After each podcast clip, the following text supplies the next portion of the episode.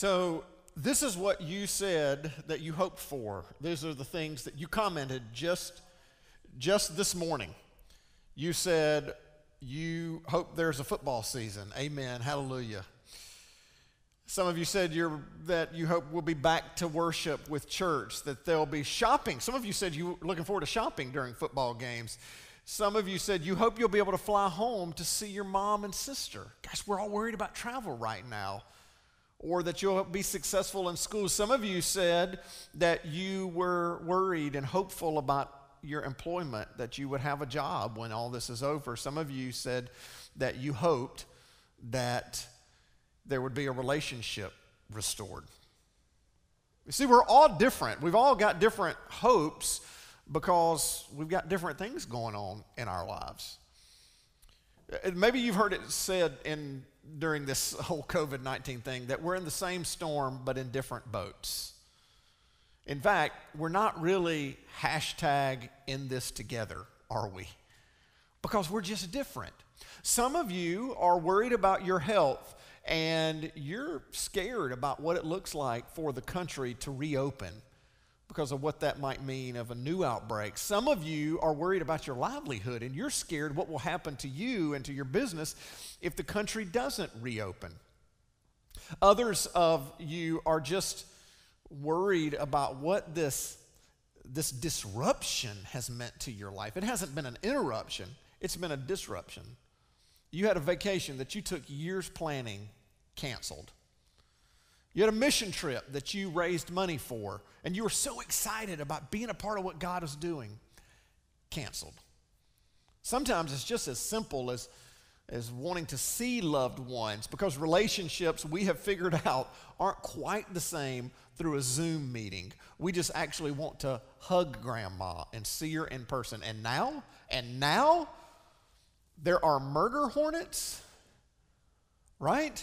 I mean, what in the world is going on? I mean, it, it's, we hope things will change. In fact, this is what a lot of people say something good will come from this.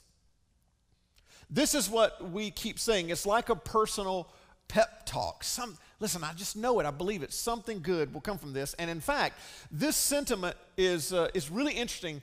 Did you remember back at the beginning of the, the pandemic, there were all these pictures, videos, and pictures all over social media about the waters in Venice clearing up and dolphins showing up in the canals and fish and geese. And there was another one with, uh, with elephants in China. And there were all this talk about how wildlife was kind of coming back to life now that we had slowed down and pollution was less and the water was clear and all this stuff. National Geographic was fascinated about this idea and sent out uh, researchers to learn more about this incredible phenomenon. And here's what National Geographic found they were all fabricated. Geese show up in the canals all the time in Venice. The picture of the dolphins and the video was 100 miles from Venice, and no one can figure out where the elephant picture was, but it wasn't true. And yet, these posts went viral, and we all shared them because we wanted them to be true. In fact, National Geographic said this the need to seek out things that make us feel good may be exacerbated right now as people try to come to grips with a pandemic, a collapsing economy, and sudden isolation. And this is what they said In times when we're all really lonely, it's tempting to hold on to that feeling, especially if we're posting something that gives people a lot of hope. The idea that animals and nature could actually flourish during this crisis could help give us a sense of meaning and purpose that we went through this for a reason. We all want to believe that something good will come from this. And can I just say, personally, some good things have come from this for me. We've eaten more dinners around the table than ever before as a family. There's no practices, no ball games, no church events. Has that been the case for you? We've spent more time together. I think we've grown closer as a family. I, I, certainly felt like a sense in my own spirit and soul and my body of slowing down. I feel more rested than ever before. And I don't know about you, but I've gotten a million projects done around the house. We've cleaned out every closet and every storage and every little nook and corner of the garage. We've, we've done all sorts of things. But I'm also aware that that sentiment can be incredibly arrogant.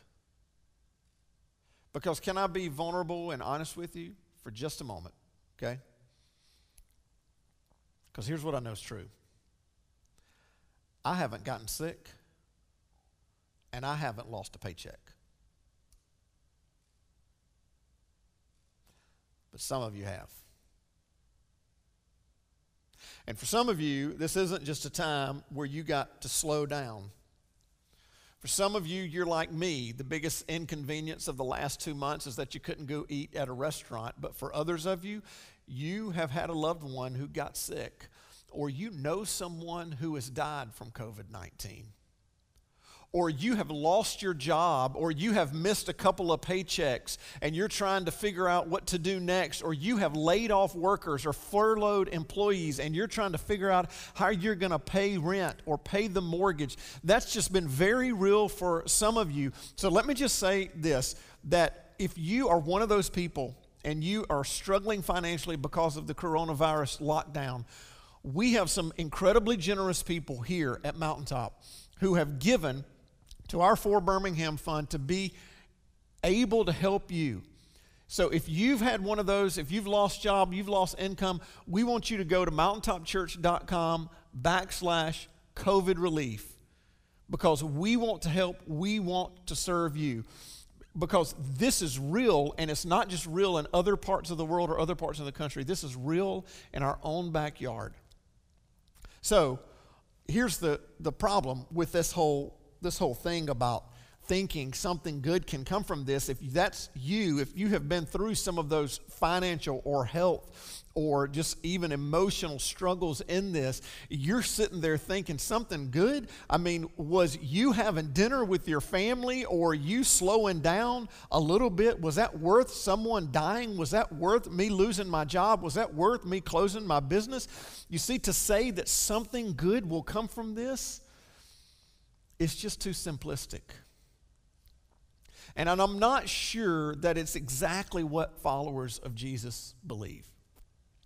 The earliest Christians, though the good news is this, the earliest Christians, they dealt with the same problems. They dealt with the exact same struggle of trying to figure out how to, to deal with the, the struggle of something good, maybe coming from something bad, especially the Christians in ancient Rome. Can you imagine being a Christian in Rome? Can you imagine? The Apostle Paul wrote a letter that we call the book of Romans to the earliest Christians, the church in Rome. And this was a group of Christians that he had never met. He didn't found the church like he did many of the others that we read about in the New Testament.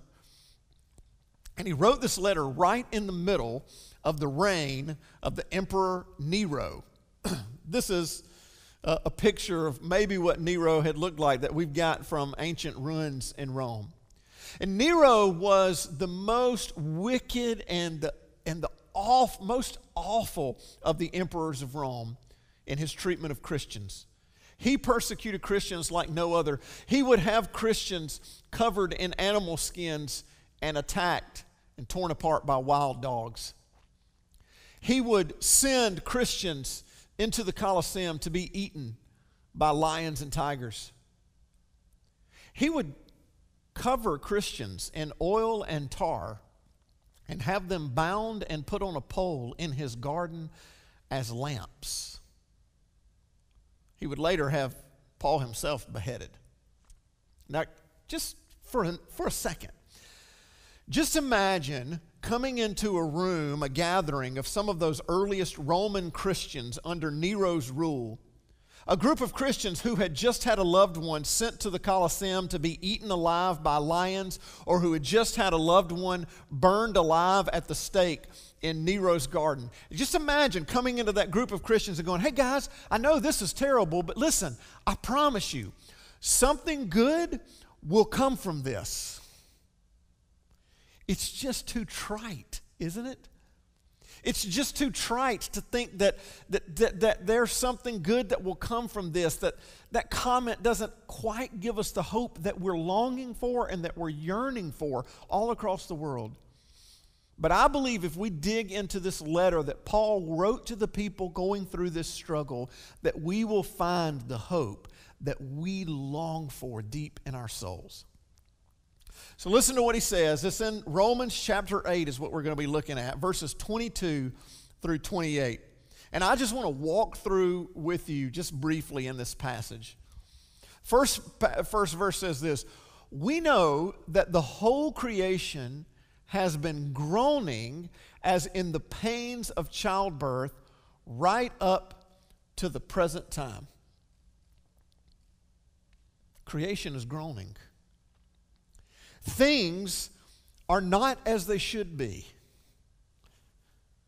Uh, on Mother's Day, what a beautiful metaphor that, that what is to be isn't yet that there is pain happening, there is groaning happening, and that is because in this pain, in this hurting, God is birthing something. And He's going to be birthing something beautiful if we can just hang on. Verse 23 says this Not only so, but we ourselves, who have the first fruits of the Spirit, we groan inwardly as we wait eagerly for our adoption to sonship, the redemption of our bodies. Now, sometimes Romans needs a little extra translation because it's a very thick theological book. So, what Paul says is, we ourselves who have the first fruits of the Spirit, we groan inwardly. So, what Paul is saying is that even though, as followers of Jesus, as Christians, even though as Christians we have the Holy Spirit living in us, we're still groaning for, for what is not yet. Even though that we have the presence of the living God in us, we know things are not as they should be. So we wait eagerly for our adoption to sonship or daughtership. We are waiting eagerly for our full adoption. It's not complete yet, it's in the paperwork stage. we're, we're almost there, but we're not quite fully adopted. And when we are fully adopted into eternal life with God, that we will experience the redemption of our bodies. What Paul is saying is that our bodies, our frailness, our fragileness, our propensity to get sick, and our deaths, we can't escape it. It reminds us that things are not as they should be or will be. And Paul says, So we groan, we long for the fullness of our adoption into relationship with God, our heavenly parent, when our bodies will finally be redeemed. In that place, no one will get cancer, and no one will have a heart attack. In that place, your knees and your back won't ache. In that place, no one's memories will be fleeting. And in that place, you can't get infected because we're imperishable. And you don't have to worry about the economy tanking because in that place, even the streets are paved with gold. Then Paul writes this For in this hope we were saved. Paul says this is, this is our hope. In this hope, this reality, this idea that this world is broken and messed up and we die and we're frail, but there is a time when our bodies will be redeemed, imperishable with God. That is the hope in which we were saved. And then he says this, but hope that is seen is no hope at all. For who hopes for what they already have? But if we hope for what we do not yet have, we wait for it patiently. Hope, by its nature, cannot be seen and cannot be proven. It believes something that does not yet exist. It would be like Paul saying to these Roman Christians I know you can't see it, in the brutal attacks of the Roman Empire. I know you can't see it in your suffering, but there's hope. And if Paul were writing this to us, he would say, I know you can't see it in the images of the hospitals in Italy and Spain and China and New York and New Orleans, but there is hope. And I know you can't see it in the unemployment line and your empty bank account and your temporarily closed sign on your business, but there's hope. Our hope isn't something that we are waiting for that is not yet. But then, then, Paul writes something that just hits me right in my soul. It's something I feel so deeply inside of me right now. And it brings me so much comfort because it reminds me, it, it, it, confirms in me that I'm not alone, that I'm not the only one who's been thinking this, and you're not either. This is what it says In the same way, in the same way that creation groans, in the same way that you groan, that you hope for something that isn't yet, in the same way that deep in your, your soul you realize that this is not the way things should be, in the same way, the Spirit helps us in our weakness right now. We do not know what we ought to pray for. Can, is there anybody else that doesn't know what to pray for in this season? I don't. Sometimes this just seems so confusing, I don't even know what to pray for. Paul says, We don't know what to pray for, but the Spirit Himself intercedes for us through wordless groans. And He who searches our hearts knows the mind of the Spirit because of the Spirit, intercedes for God's people in accordance with the will of God the Holy Spirit of Almighty God is praying for you. Man, have you just thought about that? The Holy Spirit of God isn't just, isn't just praying for you, is praying for you in accordance with the will of God. And not just for a hope that is in eternal life, not just in a hope that is in the sweet by and by, not is just in a hope that is with God in heaven one day, but a hope that is right here on earth. Because Jesus prayed, Thy will be done, thy kingdom come. Do you remember those words? On earth as it is in heaven. On earth that the Holy Spirit is praying for God's will in accordance with, with His plan in your life and in my life, and in the midst of your struggle in this Roman mess, and in the midst of our struggle in this corona mess. And then, and then Paul pens one of his most famous verses. And on this Mother's Day, I'm, I'm reminded that my mama taught me this verse. When I was going through a tough time as a teenager, I remember her sharing this with me. She said, Remember. And that's what Paul would say to close this up. Hey, guys, the Holy Spirit is praying for you in accordance with God's will. Trust me, there is something going on in your life right now that it is not just about getting to heaven. God wants to do something on earth. Remember, and we know that in all things, not just some things, not just a few things, and we know that in all things, in all things, God works for the good of those who love Him, who have been called according to His purpose. In all things, this is not good, but we know that God is working for good in this. Paul would look at those Roman Christians and he would say, This persecution is not good. Guys, I get it. Nero is not good, but God is working for good. And he would look at us and he would say, Hey, beloved, coronavirus is not good. This economic mess is not good. And can we just kind of name it together? 2020 so far hasn't been too good. This is not good.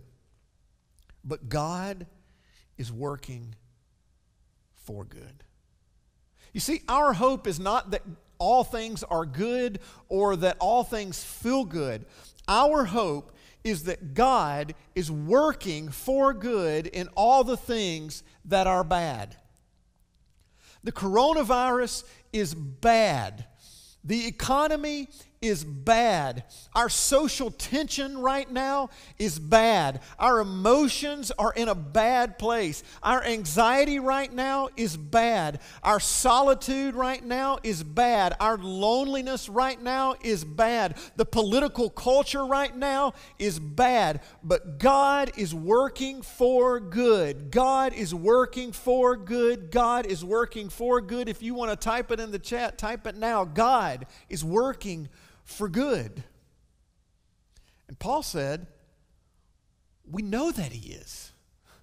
Don't miss that. We know that in all things God is working for good. We know he is for those that love and trust him. Because he's got a purpose and you've been called. He's got a purpose and you've been called to be a part of it. And COVID 19 cannot stop that purpose. I wonder this. I wonder if we could take those Roman Christians, if we could take them to the center of town and we could show them a picture of the Colosseum, flags waving, Roman centurions surrounded, the cheers of an angry mob crowd filling it. And we could tell them, I, I know that you have loved ones who have died in that place. And, and I know that this is a symbol of the power structures that are opposed and against the work of God. I know that this is the center of the city and the empire that seems to be the world's plan to stop God's plan. But I know it's hard to believe right now. I know it's hard to look at that picture. And, and I know that when you, when you see that picture, it strikes fear in you. And chills run up and down your spine. But there will come a day, there will come a day when Rome is not a place that Christians are afraid to be seen. In fact, there will come a day that this mighty Colosseum will be in ruins. In fact, there will come a day that Christians won't only not be afraid to be seen in Rome, there will come a day when Christians from all across the world will flock to Rome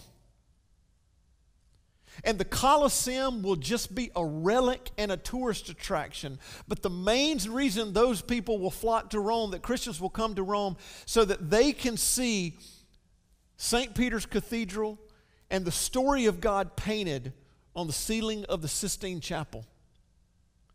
Because your faith and your steadfastness and your perseverance and your hope against all hope that God is working for good in the midst of all the things that are happening around you are going to build something so powerful, the likes of which the world has never seen. Because through you, in a place where people view Rome as something bad, God is going to birth His church, which is going to do more good than anyone could ever imagine. This church that is going to be birthed through your perseverance and through your faith is going to become such a powerful force for good. It's going to be known for feeding orphans, it's going to be known for gathering up widows, it's going to be known for healing the sick. And I know you think that this empire that you are under their thumb right now is so powerful, but I just want you to know this empire will fall, and across an ocean will arise another empire that will be greater in size than even the Roman Empire. It's called America, but on that empire, there will be churches, little country churches, mega churches, cathedrals, storefront churches, church plants, and elementary schools. They will scatter all across every county in that country. And God will do something so great in that church that there will be Catholic hospitals to care for the sick, and Lutheran hospitals to care for the sick, and Baptist hospitals to care for the sick, and Methodist hospitals to care for the sick. And the church will build universities to educate children in that country. And when that country goes through the greatest pandemic that they have ever experienced, they will ask the church to not meet for the sake of the country. And the church will say, okay, we'll do it because we love our neighbors. And when that country needs hospitals in their biggest city in the middle of Central Park, do you know who they'll call? They'll call the church. They'll call the church.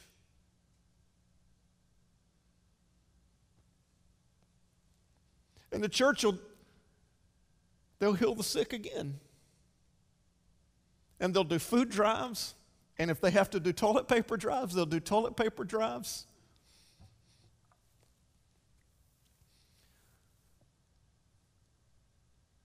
This picture of this virus is bad. And we look at it like the Romans looked at that Colosseum. How could God ever do something good through something so bad. I would guess those Roman Christians would have looked at the Colosseum and said, I can't imagine how it could ever work. I mean, yeah, yeah, we're going to get to go to heaven one day and it'll all be better then. And God would say, no, no, no, no, no. Yeah, yeah, yeah. You're going to get to go to heaven. But if you will just trust and keep on keeping on and keep on hoping, I want to do something good in you, through you, to redefine you here on earth in accordance with my purpose. Could there ever come a time that you and I look at that picture of that virus that's so bad right now and see all that God worked for good in the midst of it? See, that's our hope. Our hope is that God can take this mess and write a message in this world, in my life, and right there in your home, in your life. Our hope is that God is working for good in all the things that are bad. Don't forget, you've been called and He has a purpose. Would you just trust Him to work it in your life? Heavenly Father,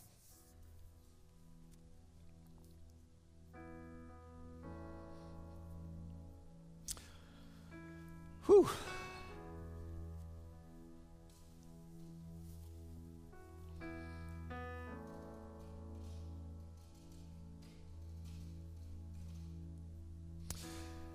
It uh, shakes my soul, Lord, to think about what was happening when your church was birthed. We sang about that earlier. At the resurrection and the day of Pentecost, when the people of God became the church of God and how those earliest Christians in the most difficult place, Rome, birthed something that has created something that has changed the world, that has created organizations that help people with addiction, that help unwed mothers, that help feed orphans, that help children get adopted into loving homes, that help women caught in all kinds of terrible situations, that help bring families healing. that help bring clothes to those that need it. God, it's just amazing. And Lord, I know that they probably couldn't have even seen it. And it's hard for us right now to see the good you could be working through this. Not that just something magically will appear good, but that you are doing something in us and through us right now if we would just cling to you. It's different for every single one of us. But we know you've got a purpose for those who love you. So, Lord, help us to love you. I pray for brothers and sisters right now who are going through stuff, who are feeling the, the, the bad in this financially, emotionally, spiritually, health wise. And Lord, my prayer is that they would feel the prayers of your Spirit interceding for them. Our hope, God, is real.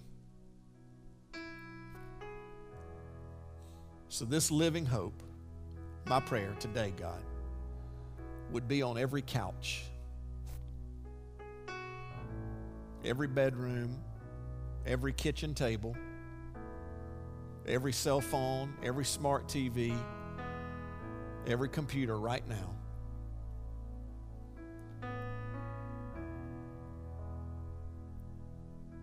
In a real way.